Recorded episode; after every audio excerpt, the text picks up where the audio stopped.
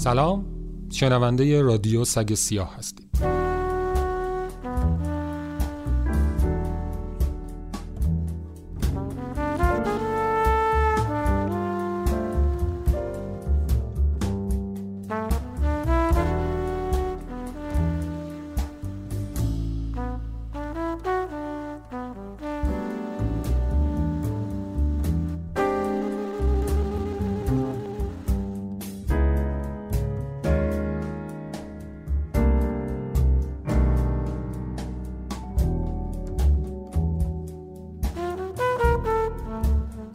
قسمت در ستایش عقل و غم.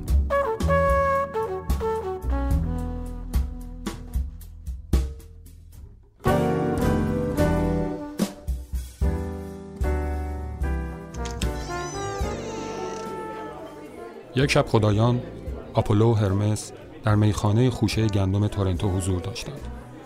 ریش های آپولو تا روی استخوان ترقوش می رسید هرمس که سختگیرتر بود ریشهایش را کامل اصلاح کرده بود. اما لباسهایش به وضوح خاکی بود. شلوار جین مشکی کت چرم و پیراهن آبی رنگ پوشیده بود. آنها در حال نوشیدن بودند اما این الکل نبود که مستشان کرده بود. بلکه سرمستیشان نتیجه پرستیده شدن در ساحت حضورشان بود. میخانه خوشه گندم مثل معبدی شده بود و پرستش باعث خوشنودی خدایان می‌شد. در دستشویی مردانه آپولو به مرد مسنی که شغلش تولید لباس بود اجازه داد که بخش از وجودش را لمس کند. از این عمل او احساس لذت زاید الوصفی کرد لذتی که تاکنون آن را تجربه نکرده بود و بهای آن افسودن هشت سال از زندگی خودش به عمر آن مرد بود. سپس خدایان در میخانه مشغول گفتگوی گنگی درباره ماهیت بشر شدند. آنها برای سرگرمی به زبان یونان باستان صحبت می‌کردند. در آن میان آپولو گفت انسانها در میان همه موجودات مثل ککها و فیلها نه از موجودی بهترند نه بدتر. آپولو معتقد بود انسانها هیچ گونه شایستگی خاصی ندارند و فقط خودشان را برتر می‌بینند. هرمس با نظر آپولو مخالف بود. او چنین استدلال می‌کرد که انسانها نمادها را ایجاد و از آنها استفاده می‌کنند. این بسیار جالبتر از رقص پیچیده است که زنبورها انجام می‌دهند. آپولو گفت زبان بشر خیلی ابهام‌آمیزه هرمس جواب داد شاید اینطور باشه اما همینه که آدم رو سرگرم کننده تر می‌کنه. به حرفاشون گوش کن.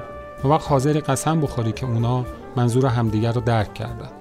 اما هیچ کدوم کوچکترین تصوری درباره تاثیر واقعی حرفاشون رو طرف مقابل نداره. چطور می‌تونی تماشای چنین نمایش خنده داری رو رد کنی؟ آپولو جواب داد من نگفتم سرگرم کننده نیستن. اگه اینطوری باشه قورباغه ها و مگس ها هم سرگرم کننده؟ هرمس گفت اگه قصد اینه که آدمی زاد رو با مگس مقایسه کنی خودت هم می‌دونی که بحثمون به جایی نمی‌رسه. در این حال آپولو با لحجه انگلیسی ربانی طوری که هر کدام از مشتریان میخانه آن را دقیقا با لحجه خود میشنید گفت کی هزینه نوشیدنی هامون رو پرداخت می‌کنه؟ دانشجوی فقیری گفت خواهش می‌کنم اجازه بدین من پرداخت کنم. آپولو دستش روی شونه مرد گذاشت و گفت من و برادرم واقعا سپاسگزاریم. هر کدوم پنج تا آبجو نوشیدیم. برای همین تا ده سال دیگه نه احساس تشنگی می‌کنیم و نه لب به مشروب می‌زنیم. دانشجو خم شد تا دست آپولو رو ببوسه و زمانی که خدایان رفتن در جیبهایش صدها دلار پول پیدا کرد. در واقع از تمام پولی که تا آن لحظه جیب شلوارش به خودش دیده بود بیشتر داشت. قادر به خرج کردن آن همه پول نبود. درست مثل ده سال پیش که هنوز پارچه مخمل راه راه کبریتی شلوارش ساییده و مستعمل نشده بود. خارج از میخانه خدایان مسیر خیابان کینگ را در پیش گرفتند. هرمس گفت تو این فکرم که اگه حیوونا هوش آدمیزاد رو داشتن چی می‌شد؟ آپولو جواب داد منم دارم به این فکر می‌کنم.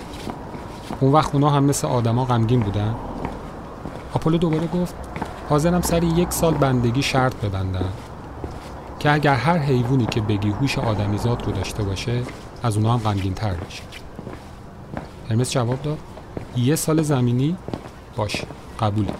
شرط میبندم. اما به این شرط که حتی اگر یکی از اونا هم در پایان عمر خوشحال باشه من برنده باشم.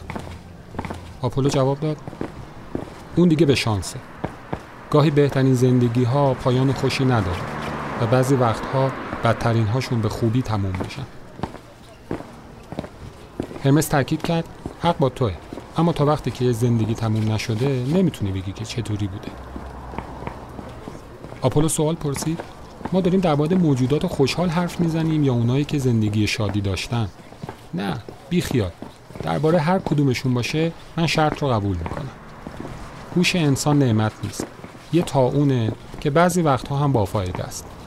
چه حیوانایی رو انتخاب می‌کنی؟ وقتی که خدایان به اینجای حرفهایشان رسیدند با کلینیک دامپزشکی خیابون شاو فاصله چندانی نداشتند.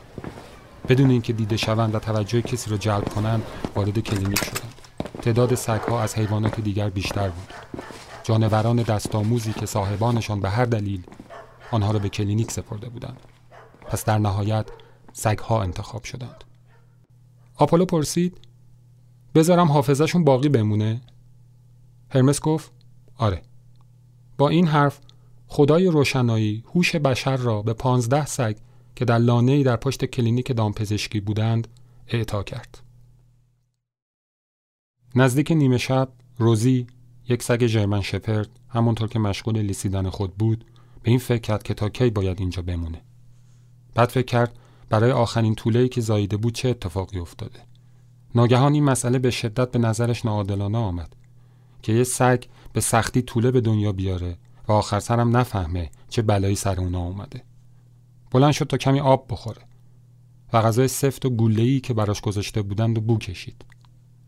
در حال بو کشیدن غذای داخل کاسه کم عمق بود که دید رنگ ظرف مثل همیشه تیره نیست. گیج شده بود. رنگ ظرف غذا عجیب بود با اینکه رنگ کاسه فقط صورتی و مثل رنگ آدامتای بردکنکی بود اما چون روزی قبلا هرگز چنین رنگی ندیده بود به نظرش زیبا آمد. او دیگر تا روز مرگش هیچ رنگی بهتر از آن ندید. در سلول کنار روزی یک سگ ناپولیتن ماستیف خاکستری به نام آتیکوس داشت خواب دشت وسیعی رو می‌دید که پر بود از حیوانات کوچک و پشمالو که از دیدنشان لذت می برد. هزاران موش، گربه، خرگوش و سنجاب میان چمنها میدویدند. درست مثل زمانی که حاشیه لباسش رو از جلوی دستش میکشیدند و اون دیگه دستش به اون نمی‌رسید. این رویای مورد علاقه آتیکوس بود. دیدن این خواب همیشه برای او یک لذت دائمی محسوب می‌شد. در پایان رویا با رضایت خاطر موجودی که هنوز در حال تقلا بود رو پیش صاحب دوست داشتنیش می برد. صاحبشون رو می گرفت و با سنگ به اون ضربه می‌زد و بعد کمر اون رو نوازش می‌کرد و اسمش رو صدا می‌زد. پایان رویاهای او همیشه همینطوری بود.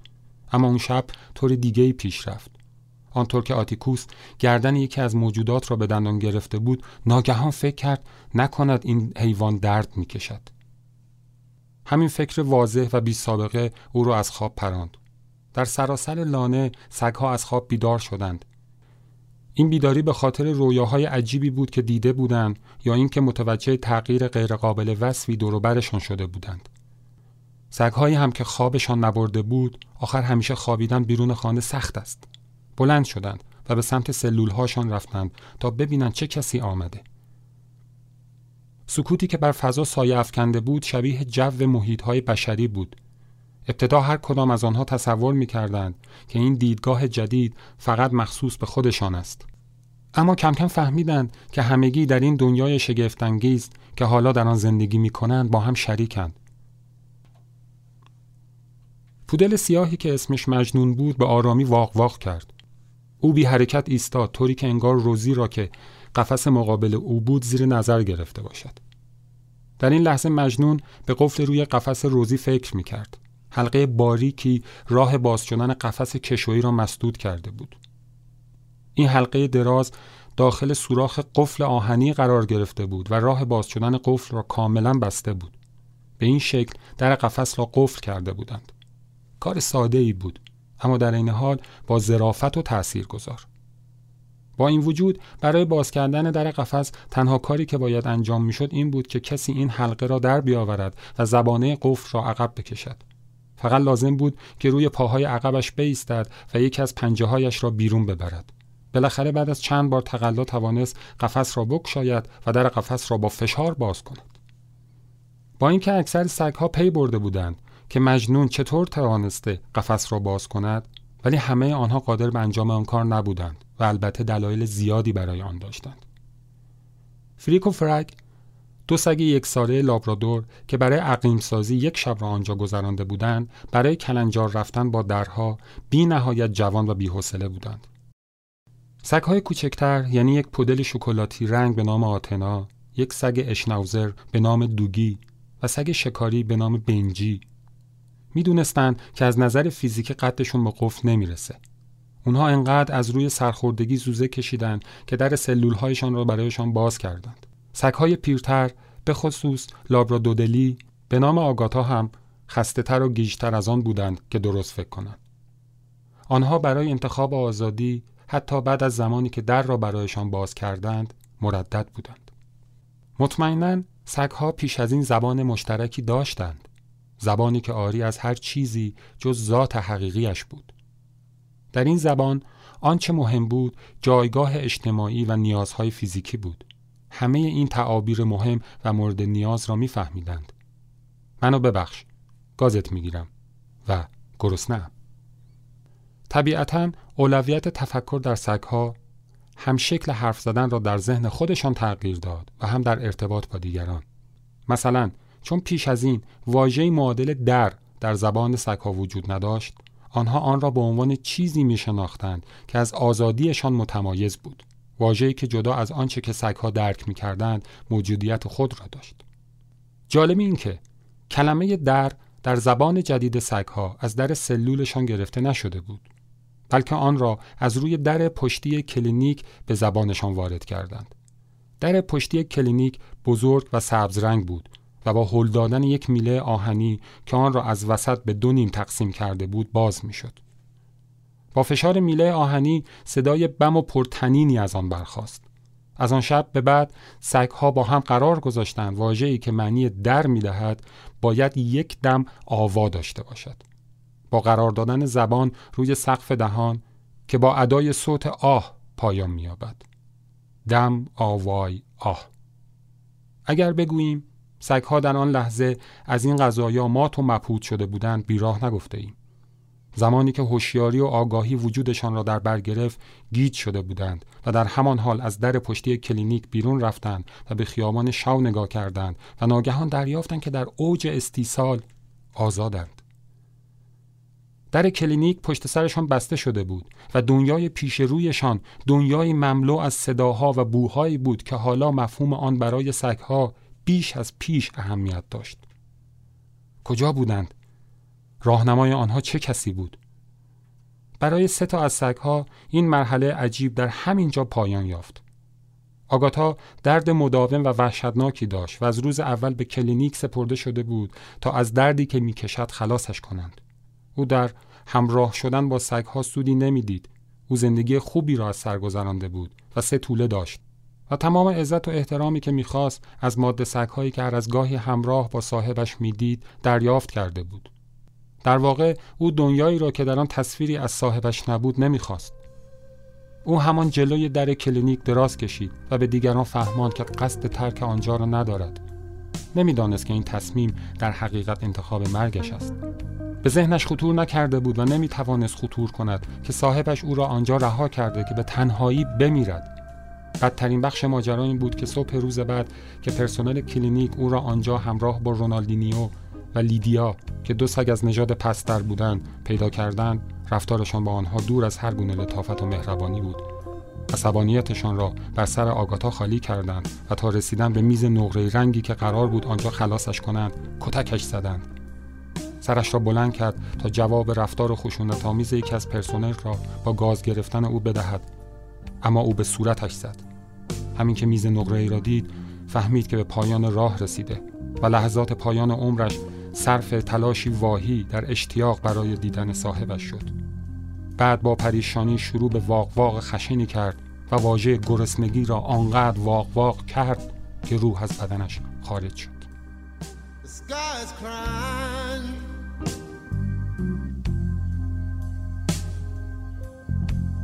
Can't you see the tears roll down the street?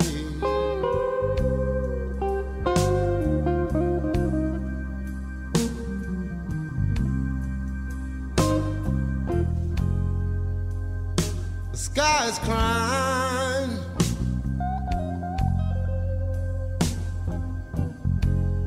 Can't you see the tears roll down the street?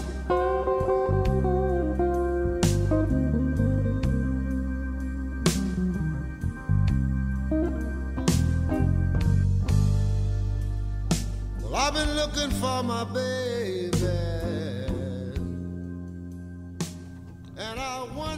آنچه شنیدید بخش ابتدایی داستان پانزده سگ نوشته آندر الکسیس بود که بهناز سلطانی اونو ترجمه کرده و انتشارات مجید اونو به چاپ رسونده. آندر الکسیس متولد 1957 در ترینیداد و توباگو که در کانادا زندگی می‌کنه. داستان پانزده سگ یکی از پنج رومانیه که الکسیس با اون جایزه برد و شهرت بیشتری پیدا کرد.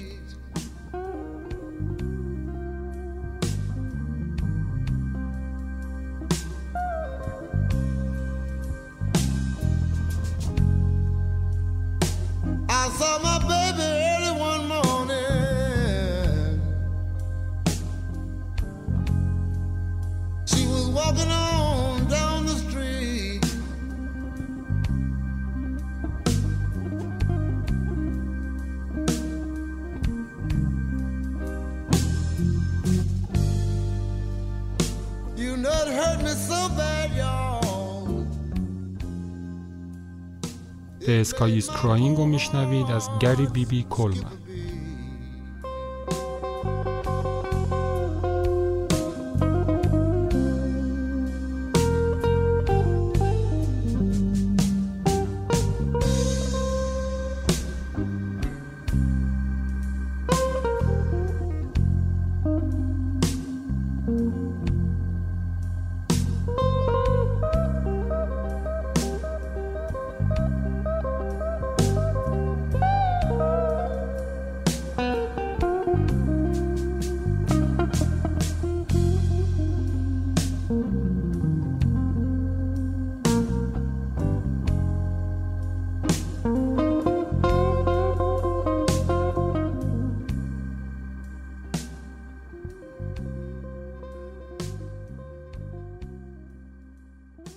عاقلان از عقل خیش در غم افتادند و بیعقلان از بیعقلی خود مسرور و سرگشتند.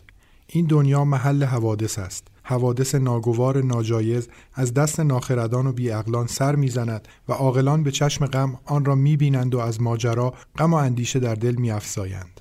آنجاست که از عمل بیعقلان نقش غم در دل عاقلان میماند و چنانچه بیعقلان از عمل خیش راضیند خوشحالی می‌کنند و باکی از رنجش اهل کرم ندارند. سالهاست جدال میان عاقل و بیعقل در افتاده است. ولیک این همه جهد و جدال را چه شد؟ پیروان عقل در کنج مهنت سرای دنیا افتاده و بیخردان در گوشه عیش و شهوت لانه کردند پس این دنیا محل خراب آباد است. فیلم هامون با این جملات در تکگویی ذهنی حمید هامون آغاز می شود انسان از آن چیزی که بسیار دوست می دارد خود را جدا می سازد در اوج تمنا نمی خواهد دوست می دارد اما در این حال می خواهد که متنفر باشد. امیدوار است اما امیدوار است امیدوار نباشد. همواره به یاد می آورد اما می خواهد که فراموش کند. این جملات آغازین که حمید هامون بر تاروک پایان نامه دانشگاهیش می نویسد مانیفست فیلم مهم تاریخ سینمای ایران یعنی هامون ساخته داریوش مهرجویی است. حمید هامون پس از هفت سال ازدواج همچنان همسرش محشید را دیوانوار دوست دارد. ولی زندگی آنها به علت عدم تعادل روانی هامون در حال فروپاشی است هامون مشغول نوشتن رساله‌ای درباره ماهیت عشق و ایمان تحت عنوان عشق در ادیان ابراهیمی است که پس از مطالعات فراوان هنوز به جایی نرسیده. او از طریق یک رشته رویدادهای درونی و بیرونی دارد عشق و ایمانش را یک بار دیگر به طور ملموس به چالش می‌کشد. فیلم وصف 24 ساعت از زندگی بحرانی هامون است که میان واقعیت و خیال، زمان گذشته و حال، میان رویا و کابوس می‌گذرد. اما چرا هامون به یکی از مهمترین کالت های تاریخ سینمای ایران بدل شد؟ چه چیزی کاراکتر حمید هامون را به یک نماد در میان جامعه روشنفکری طبقه متوسط ایرانی از نیمه دوم دهه 60 تا امروز بدل کرده است؟ حمید هامون اندیشمندی مثالی از جامعه ایران در مقطع زمانی ساخت فیلم است و جالب آنکه نسل‌های بعدی هم تکیه‌هایی از خود را در این فیلم و این شخصیت یافتند. شخصیت هامون به شدت یادآور افسانه ایکاروس است. در اساطیر یونانی ایکاروس همراه پدرش در جزیره کرت زندانی بود. پدرش برای او بالهایی از جنس موم و پر ساخت تا با آنها از زندان بگریزد. پدر به او توصیه کرد تا از نخوت و تکبر بپرهیزد و از اوج گرفتن در پرواز خودداری کند. اما ایکاروس به توصیه پدر اهمیتی نداد و به خورشید نزدیک شد. مومها آب شدند و بالهایش کنده شد و به دریا سقوط کرد. در نشان شناسی اساتیر خورشید نماد آگاهی و دانش است. با این پس زمینه نزدیک شدن ایکاروس به خورشید و سقوطش در دریا به تلاش انسان برای دستیابی به آگاهی بیش از اندازه و طبعات ناگوار آن تعبیر می شود. هامون نیز در زندگی فردی و اجتماعی دچار مشکل شده است. او میکوشد هرچه بیشتر بداند. اینجا می‌خواهد بداند که چرا ابراهیم پدر ایمان است. همین پرسش فلسفی و هستی شناسانه او را به نقطه سوق می دهد که امروزه در اصطلاح عوامانه آن را یأس فلسفی می خوانند.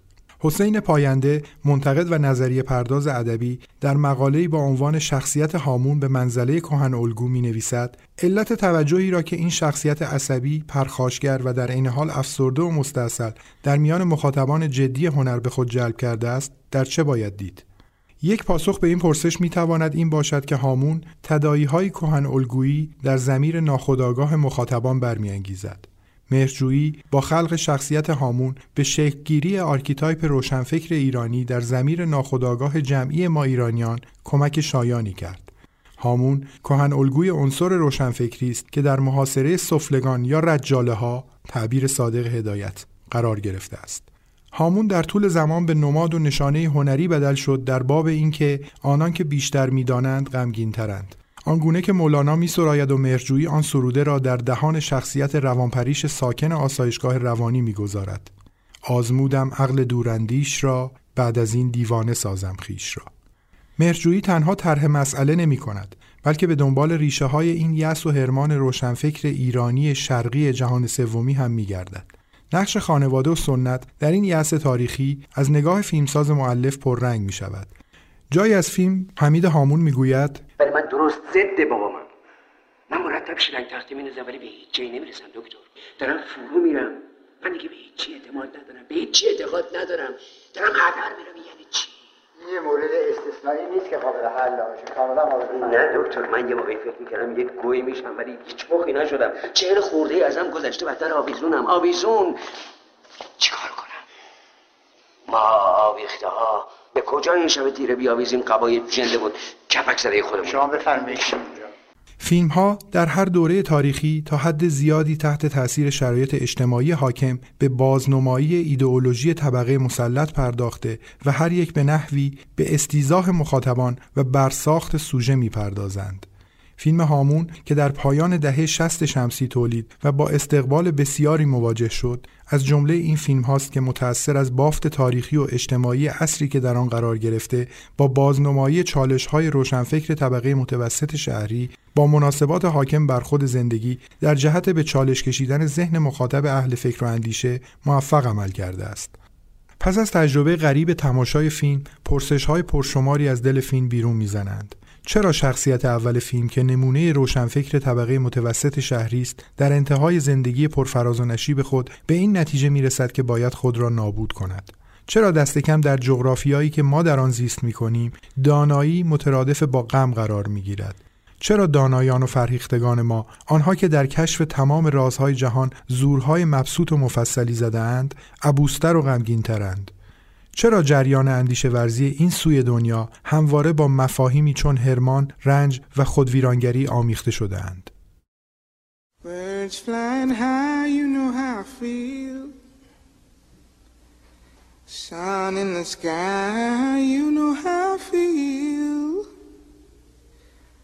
Breeze drifting on by, you know how I feel.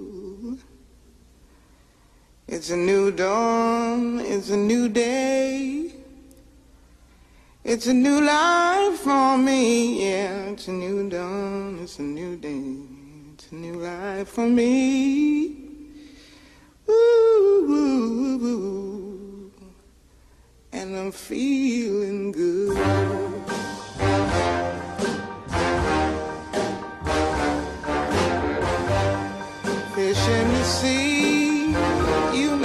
I feel. river running free.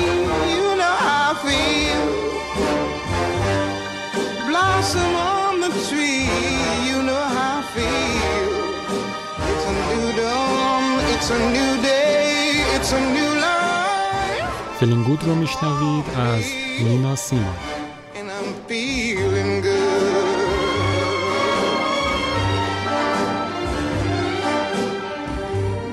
Dragonfly out in the sun, you know what I mean, don't you know?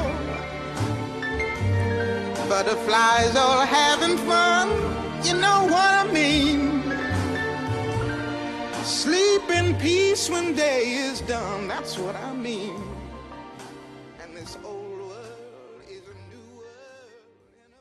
وهنالك قالت امرأة حدثنا عن الفرح والحزن قال المصطفى إنما فرحكم وحزنكم رفعا عن الوجه الغناء وما أكثر ما تمتلئ البئر التي تصطغون منها ضحكاتكم بفيض دموعكم. وكيف يكون الأمر غير ذلك؟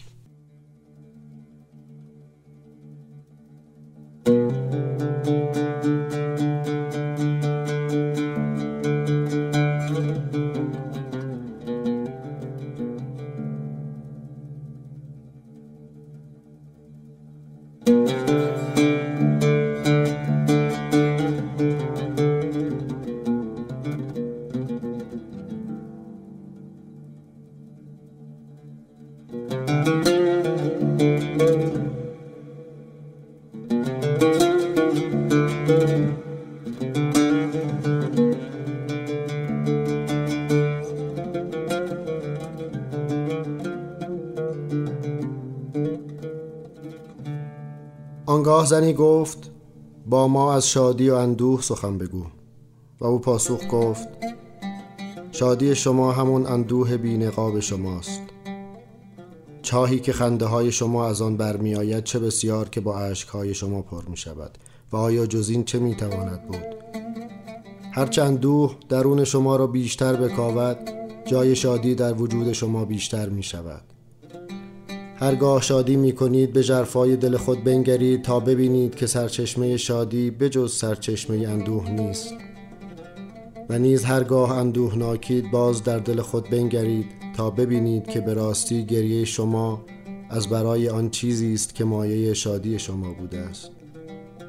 این دو با هم می آیند و هرگاه که شما با یکی از آنها بر سر سفره می نشینید به یاد داشته باشید که آن دیگری در بستر شما خفته است.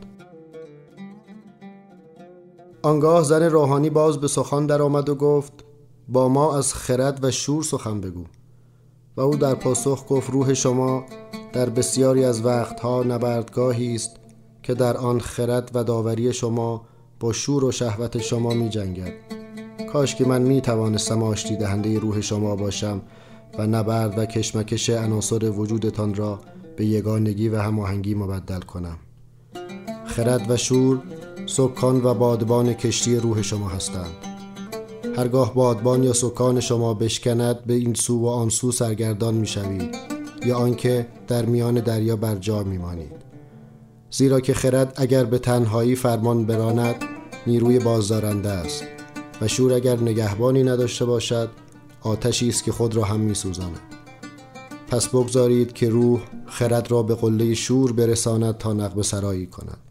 و بگذارید که روح شور را با خرد راهبری کند تا مگر شور و رستاخیزهای هر روزش را از سر بگذراند و مانند ققنوس از میان خاکستر خیش برخیزد.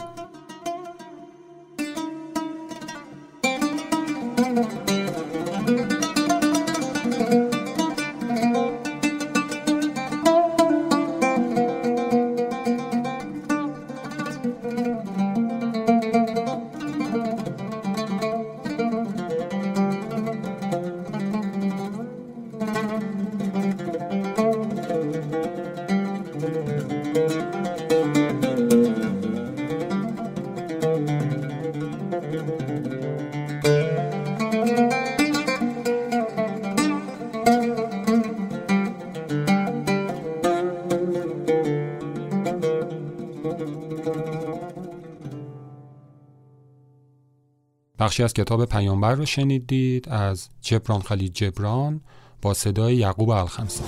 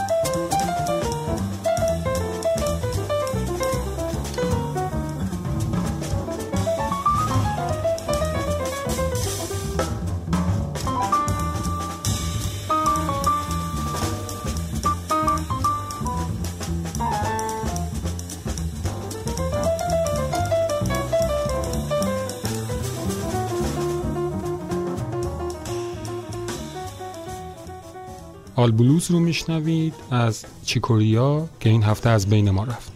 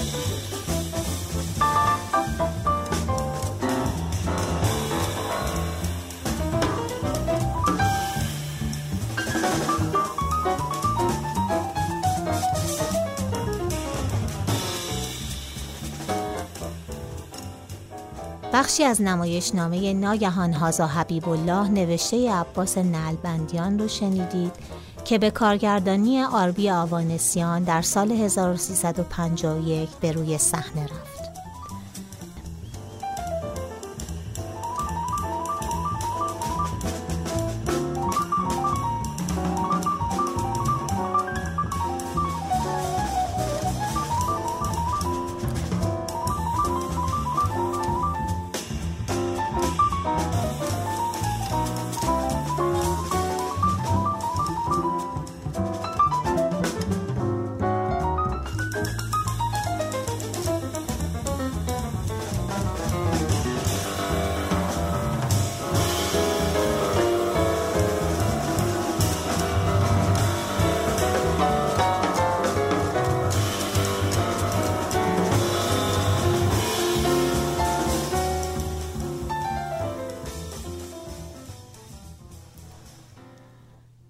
داستان این نمایش توی خونه نسبتا بزرگ و قدیمی که در حال فروپاشی اتفاق میفته. یه سری آدم تو این خونه زندگی می‌کنن که هر کدوم قصه و روایت مخصوص خودشونو دارن. مهری زن درمونده است که شوهرش یهویی ولش کرده و اون حالا با دختر جوونش فاطمه زندگی می‌کنه.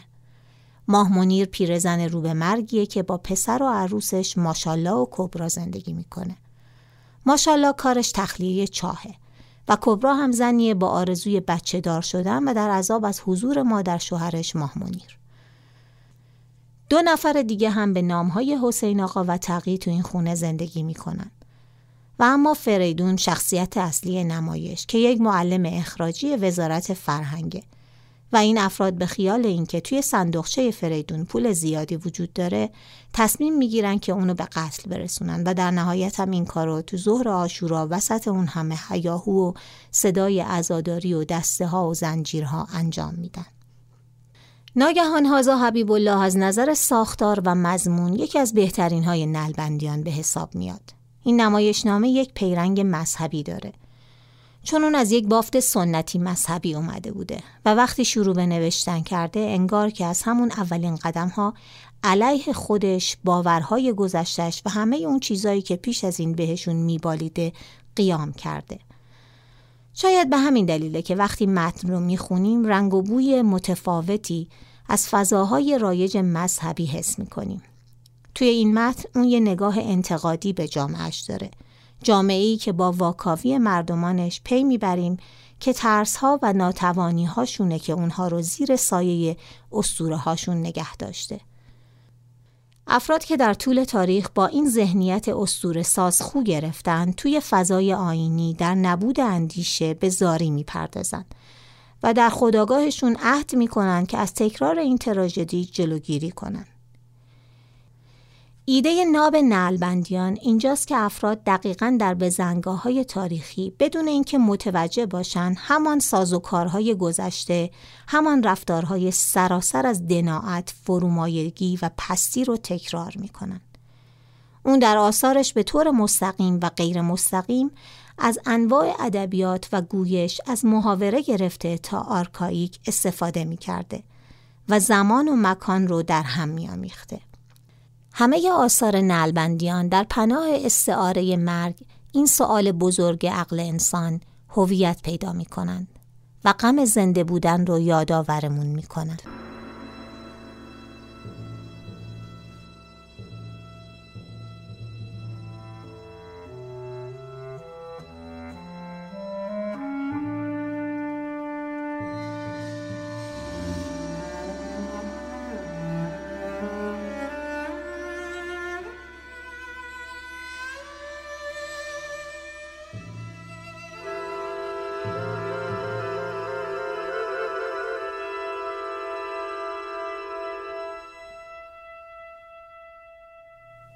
آنک اتصال اینک حیات.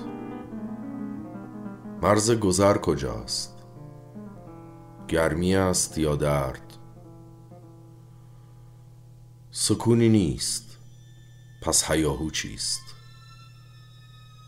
آنک اتصال اینک حیات.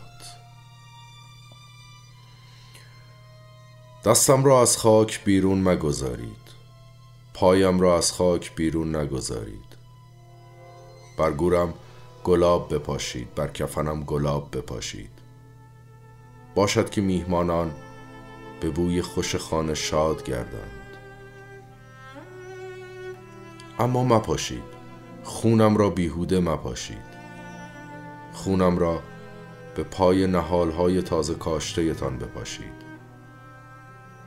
آنک اتصال اینک حیات.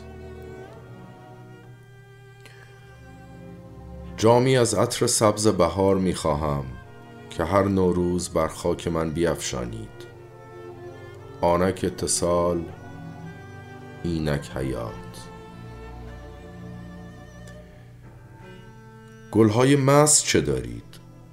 خورجینی گل مست می خواهم که هر بهار بر خاک من بیافشانید گلهای مست که با لبهای شرابالود خاک اسیرالود مرا ببوسند. آنک اتصال اینک حیات. درویشان گذرنده بیمکان را بگویید که گرمای مرا بر سر کشند تا نهیب گریه ابر پاییزی آزارشان ندهد. آنک اتصال اینک حیات. ساکت سکوت. ساکت سکوت. آنک اتصال اینک حیات. آنک اتصال اینک حیات. آنک اتصال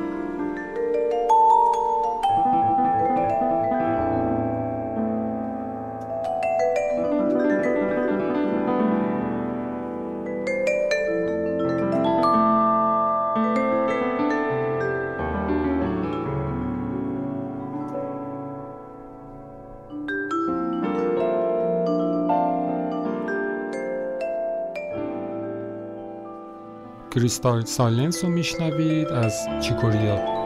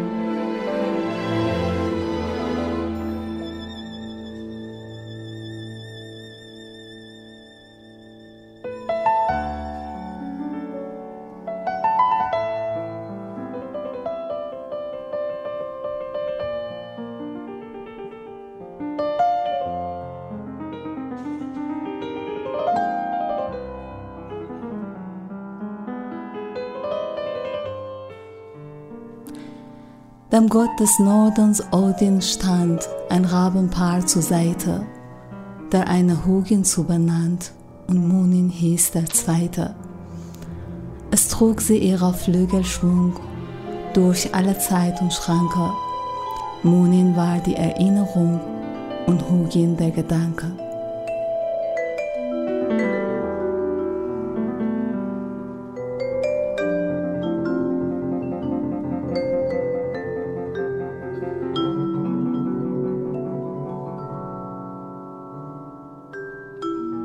خدای شمال اودین ایستاد. دوشا دوشش یک جفت کلاق.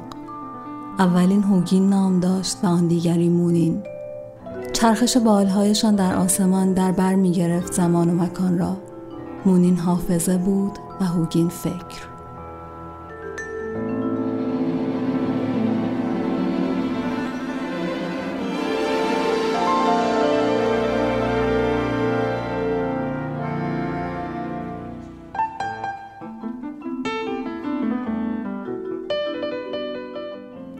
Sich die Rabenpaar entschwang, war Schrecken in Walhalle. Die Flucht ward Odins Untergang, tot sind die Götter alle. Unsterblich aber, stark und jung, durch alle Zeit und Schranke, pflegt Munin die Erinnerung und Hugin der Gedanke.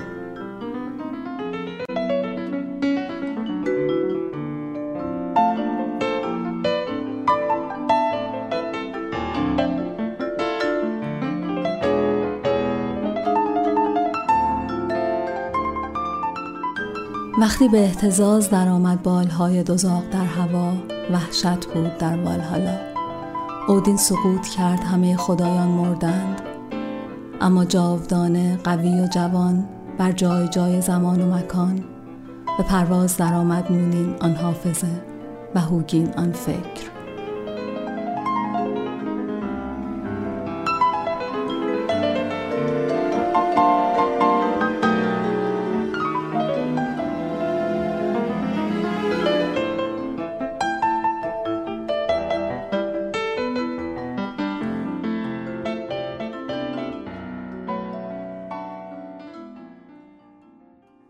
خب نوشین این شعر در مورد اودین یکی از خدایان اساطیر شمال اروپا است که اتفاقا محمد رضا می‌خواستم در مورد اودین صحبت کنم. یکی از مهمترین خدایان اساطیر شمال اروپا که همین دو کلاق فکر و حافظه رو به عنوان یاری کننده هاش روی شونه های خودش داره.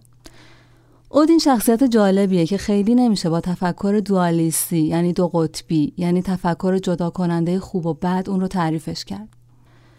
اودین در زبان ژرمنی قدیم ووتان نامیده میشه و یکی از پیچیده ترین و معمایی ترین شخصیت های شمال اروپا و شاید حتی تمام ادبیات غرب هست. به عنوان مثال در یکی از معروف ترین داستانهاش اودین نه شبانه روز خودش رو سر و ته از درخت زندگی آویزون می‌کنه و تمام خون و نفس و انرژی حیاتش رو از دست میده تا در نهایت به دانش برتر دست پیدا کنه. من شباهت زیادی از این وجه بین اودین و شخصیت فاوست اثر جاودانه گوته می‌بینم همطور که می‌دونیم فاوست هم خودش رو در ازای یافتن آگاهی برتر به شیطان فروخت هر دوی این شخصیت ها مسیر تاریک رو انتخاب کردن برای به دست آوردن دانش و بینشی بزرگتر و عمیقتر از آنچه در دسترس همه انسان هاست. و جالب اینجاست که هیچ کدوم از این دو شخصیت این دانش رو برای هدفی والاتر نمی‌خواستن و تا اونجا که می‌دونم هدفشون صرفا خوشنودی خودشون بوده. این انتخاب مسیر تاریک برای رسیدن به نور اگر که بشه آگاهی رو نور دونست بچه مشترک اودین و فاوست هست که یکیشون خدای مهم در اساطیر شمالی هست و دیگری در جاهای مختلفی از کتاب ادعای خدا بودن داره. خب نوشین به نکته جالب اشاره کردی شباهت بین اودین و فاوست. راستی شاعر این شعر کیه؟ شاعرش هست فردریش فون بودنشتت. که شاعر قرن 19 همه زاده 1819 و 1892 هم فوت کرده. ما این شعر رو به این دلیل انتخاب کردیم که اساتیر ژرمن و اسکاندیناوی در خیلی جاها با هم همپوشانی دارن و همونطور که می‌دونید اودین به عنوان یک, یک خدای اسکاندیناوی برای ژرمن ها اصلا غریبه نبوده.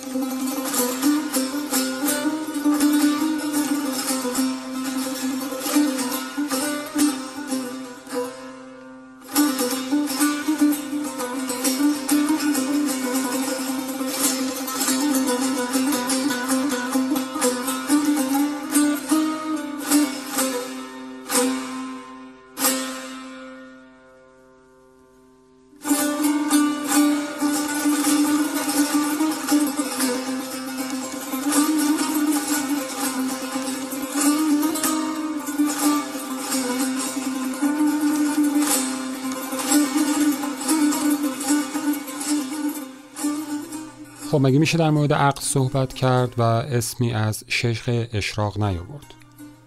عقل سرخ را بشنویم با صدای روزبه مهر.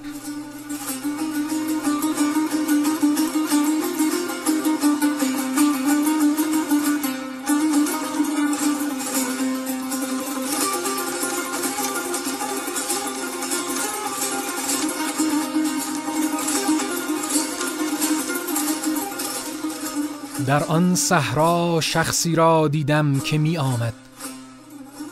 فرا پیش رفتم و سلام کردم. به لطفی هرچه تمام تر جواب فرمود. چون در آن شخص نگریستم محاسن و رنگ روی وی سرخ بود. پنداشتم که جوان است. گفتم ای جوان از کجا می آیی؟ گفت ای فرزند این خطاب به خطاست. من اولین فرزند آفرینشم. تو مرا جوان همی خانی گفتم از چه سبب محاسنت سپید نگشته است؟ گفت محاسن من سپید است و من پیری نورانیم. اما آن کس که تو را در دام اسیر گردانید و این بندهای مختلف بر تو نهاد و این موکلان بر تو گماشت مدت هاست تا مرا در چاه سیاه انداخت. این رنگ من که سرخ می‌بینی از آن است اگر نه من سپیدم و نورانی. و هر سپیدی که نور با او تعلق دارد چون با سیاه آمیخته شود سرخ نماید. چون شفق اول شام یا آخر صبح که سپیده است و نور آفتاب با او متعلق و یک طرفش با جانب نور است که سپیده است و یک طرفش با جانب چپ که سیاه است پس سرخ می نماید. و جرم ماه بدر وقت طلوع اگرچه نور او آریتی است اما هم به نور موصوف است و یک جانب او با روز است و یک جانبش با شب سرخ نماید و چراغ همین صفت دارد. زیرش سپید باشد و بالا بر دود سیاه میان آتش و دود سرخ نماید. و این را نظیر و مشابه بسیار است. پس گفتم ای پیر از کجا می آیی؟ گفت از پس کوه قاف که مقام من آنجاست و آشیان تو نیز آنجا یه بود. اما تو فراموش کرده ای. گفتم این جایگه چه می کردی؟ گفت من سیاهم پیوسته گرد جهان گردم و عجای پا بینم گفتم از عجای پا در جهان چه دیدی؟ گفت هفت چیز اول کوه قاف که ولایت ماست دوم گوهر شب افروز سیم درخت توبا چهارم دوازده کارگاه پنجم زره داوودی ششم تیغ بلارک هفتم چشمه زندگانی. گفتم ای پیر این چشمه زندگانی کجاست؟ گفت در ظلمات. اگر آن میطلبی خزروار پای افزار در پای کن و راه توکل پیشگیر تا به ظلمات رسی. گفتم راه از کدام جانب است؟ گفت از هر طرف که روی. اگر راه روی راه بری. گفتم نشان ظلمات چیست؟ گفت سیاهی. و تو خود در ظلماتی اما تو نمیدانی.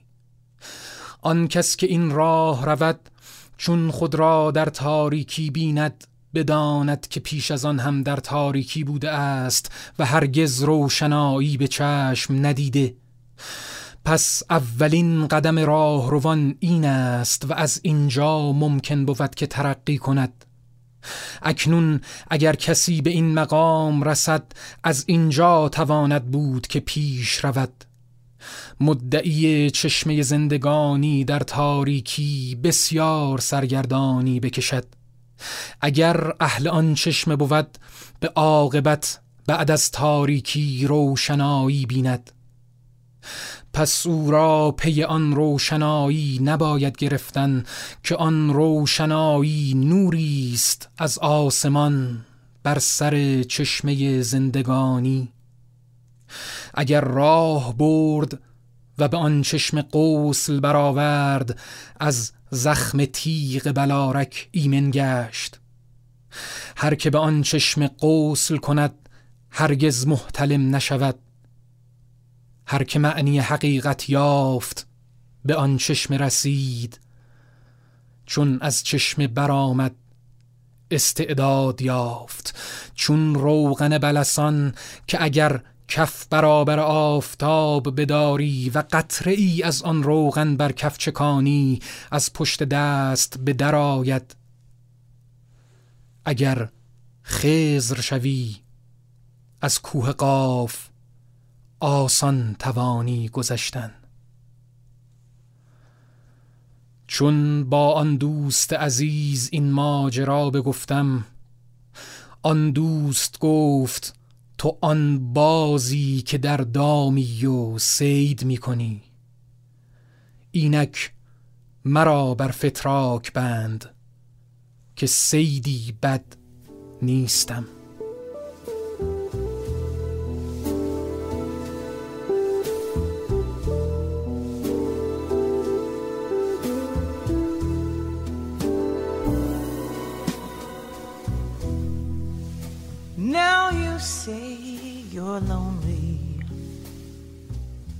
روزبه مهر کتاب عقل سرخ رو در سال 1388 توسط نشر ماهریز به شکل کتاب صوتی منتشر کرد.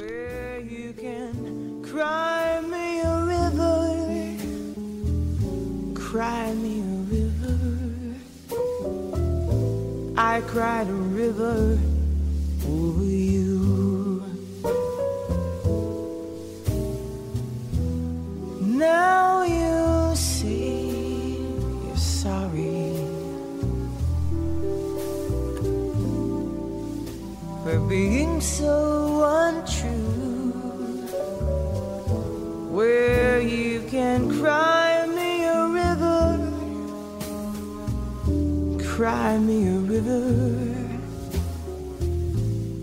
I cried a river over you.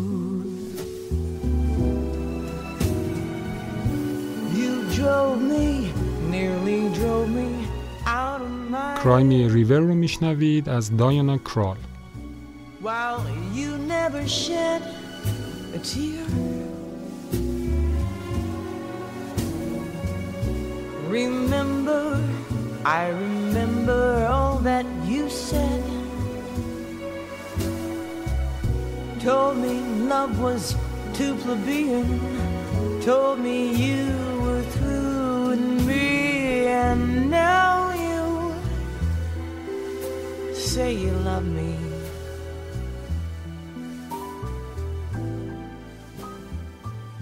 Well, just to prove you do. شهید فلسفه ژاک لوی داوید در یک خانواده ثروتمند و از بازرگانان و تجار در سی اوت 1748 در پاریس به دنیا آمد. در آغاز دورانی که همراه با تغییرات عمیق زیبایی شناختی و اجتماعی بود.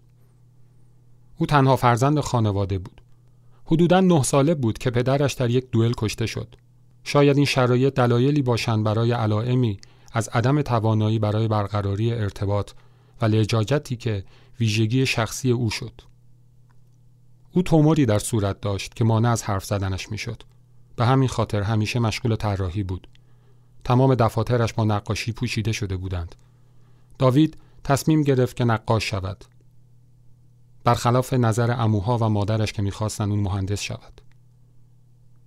او از هواداران انقلاب فرانسه بود و از دوستان نزدیک روبسپیر یکی از معروفترین رهبران انقلاب فرانسه و بعدها از هواداران ناپلئون پناپارت گردید. داوید پس از تبعید ناپلئون و بازگشت بوربونها به سلطنت فرانسه به خاطر نقشش در اعدام لویی 16 محاکمه شد. اما لویی 18 وی را مورد بخشش قرار داد و حتی به وی پیشنهاد همکاری با دربار را کرد. اما داوید آن را نپذیرفت و به تبعید خودخواسته خود در بلژیک رفت. فکر می کنم او هم مانند سقرات خودخواسته شوکنان را سر کشید. داوید در پرده مرگ سقرات به سال 1787 میلادی موضوعی باستانی را با صحنه پردازی کلاسیک ارائه کرد او در اینجا باز هم از یک رویداد تاریخی برای دعوت عام به استقامت و پایداری مدد جست. مرگ سقراط با نوشیدن جام شکران را می‌توان اثری دانست که هنر را به فلسفه پیوند می‌دهد. و سقراط شهید فلسفه است. کسانی که راه درست به فلسفه می‌پردازند و در همه عمر بیان که دیگران بدانند آرزویی جز مرگ ندارند. مردمان عادی نه آگاهند از اینکه فیلسوف راستین چرا در آرزوی مرگ است و نه می‌دانند که چرا مرگ شایسته فیلسوف است. سقراط در میان شاگردان اندوهگینش با اراده استوار جام شکران را به خاطر اثبات حقیقت می نوشد. در این پرده هم بدنهای محکم و استوار به صورت صفی از پیکرهایی که در پیش صحنه حرکت می کنند مورد تاکید قرار گرفتند و فضای مستطیل پرده نقاشی به طرز یک نواخت و ساده نمایانده شده است. داوید می‌خواست واقعیت تاریخی را در قالبی موجز و محکم نمایش دهد تا هرچه بیشتر بر بیننده اثر بگذارد. افلاتون پیرمردی که در انتهای بستر نشسته است هم در تصویر مشهود است. نقاشی بسیار با اوضاع سیاسی آن دوره همخوانی دارد. در میان هیاهوی ناله و فقان شاگردان سقرات با یک دست جام شوکنان را به دست می‌گیرد و با دست دیگر آسمان را نشان می دهد. قرمزی جام می تواند اشارهی به مرگاوری جام باشد یعنی به رنگ خون. همچنین ممکن است به عزم راسخ و آتشین سقرات در نوشیدن شوکران اشاره کند. تورج قانونی در مقاله‌ای درباره تابلو مرگ سقرات می نویسد سقرات در این تابلو حدوداً هفتاد سال با اندامی کشیده و ازولانی مطابق با سنت یونانی به نمایش درآمده. یونانیان به همان اندازه که به خصایص ارزشمند شخصی بها می‌دادند با برجسته کردن عضلات در پیکر تراشی در کنار زیبایی و تناسب اندام از زیبایی روح سخن می‌گفتند و در پی هماهنگی کامل هیکل جسمانی و روح آدمی بودند یونانی ها برخلاف ما جسم را در تقابل با روح نمی دیدند. بین روح و جسم تفاوت ذاتی قائل نبودند. روح را از گوهری خاص که متمایز از عالم مادی باشد و به عالم مجردات تعلق داشته باشند نمی شمردند. روح را در عرض اشیای دیگر تلقی می کردند نه ورای آن. از ظاهر حکم به باطن می کردند. آنچه در سیما می دیدند به سیرت نسبت می دادند. صورت زیبا را نشان از سیرت زیبا می دانستند. از منظرشان زشتی و زیبایی ظاهر از سیرت می گفت. هرچه در این می دیدند به آن نسبت می دادند. اما وقتی با سقرات مواجه می شدند حیرت می کردند. سیمای زشت سقرات آنها را به خطا می انداخت. تنها مجاورت با او بود که گوهر درونش را نشان می‌داد. سقرات در میان شهر از میدانی به میدانی گذر می کرد. با گفتگو سطحی گرایی را به چالش می کشید. متذکر می شد که حقیقت و معنا همواره چنان نیستند که به چشم می آیند یا به نظر می رسند. سقرات زشت بود با سری تاس صورتی گرد و بزرگ بینی عقابی و چشمانی گود رفته در این تابلو زشتی او از نظر پنهان شده است و در عوض درون او در بیرون ترسیم شده است در اینجا ما با هیکل ازولانی سقرات و پیکری تماما درخشان و اوریان روبرو هستیم. بخشی از صورت در سایه است. تصویرگر به سیرت و روح زیبای سقرات ناظر است و تا آنجا که توانسته زشتی صورت را با پرنور کردن و برجسته کردن پیکر که نمادی از روح سقرات است از نظر دور داشته است. این مرکز تابلو است که می درخشد و به پیکر برهنه سقرات پرتو دانایی می افکند. بدن دیگر هجاب روح نیست. هیکلی است با روح یکی شده و روح او را راه می‌برد. روح زیبا بر پیکره زیبا نقش بسته است.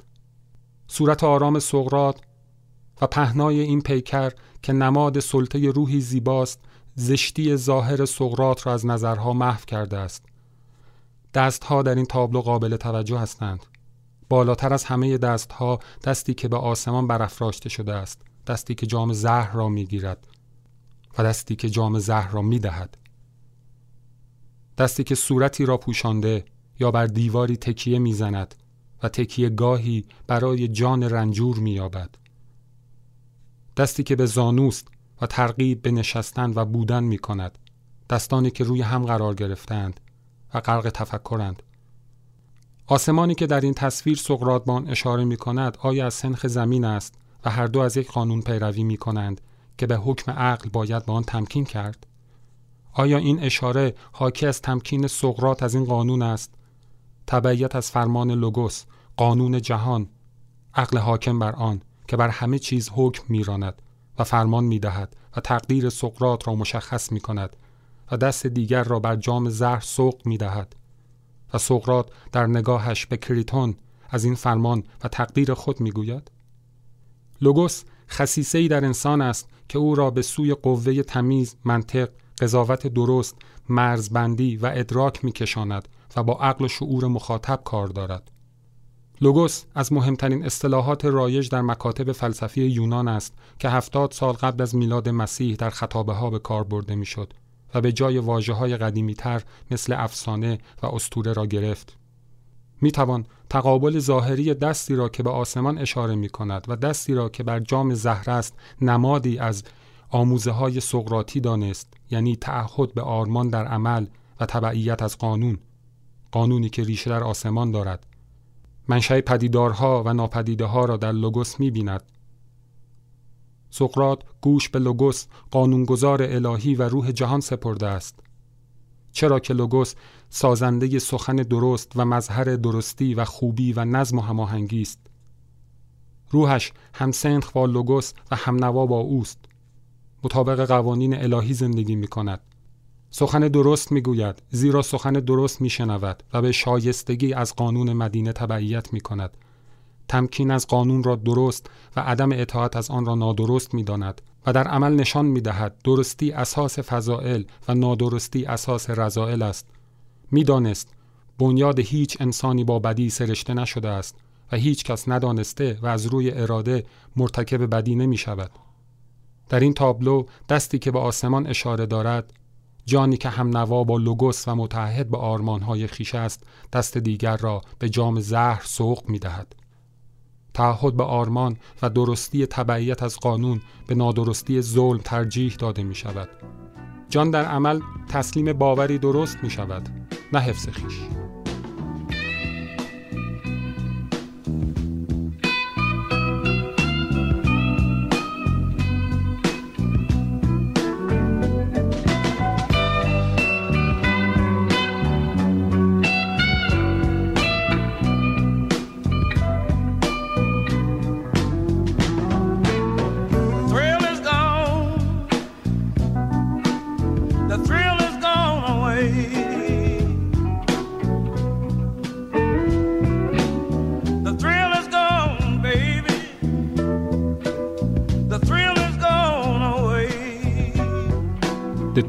رو میشنوید از بی بی کینگ.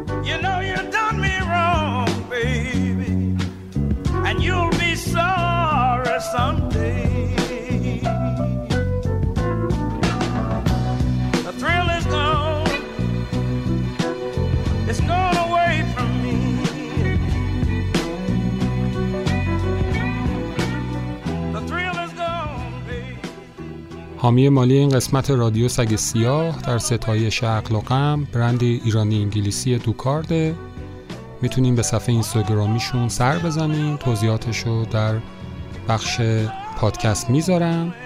عقل و غم در استودیو بانکر ضبط شد. با صدا برداری امیری طاهری مسعود بطایی تدوین و میکس و mastering رو انجام داد و من محمد رضا شاهرخی نژاد هستم.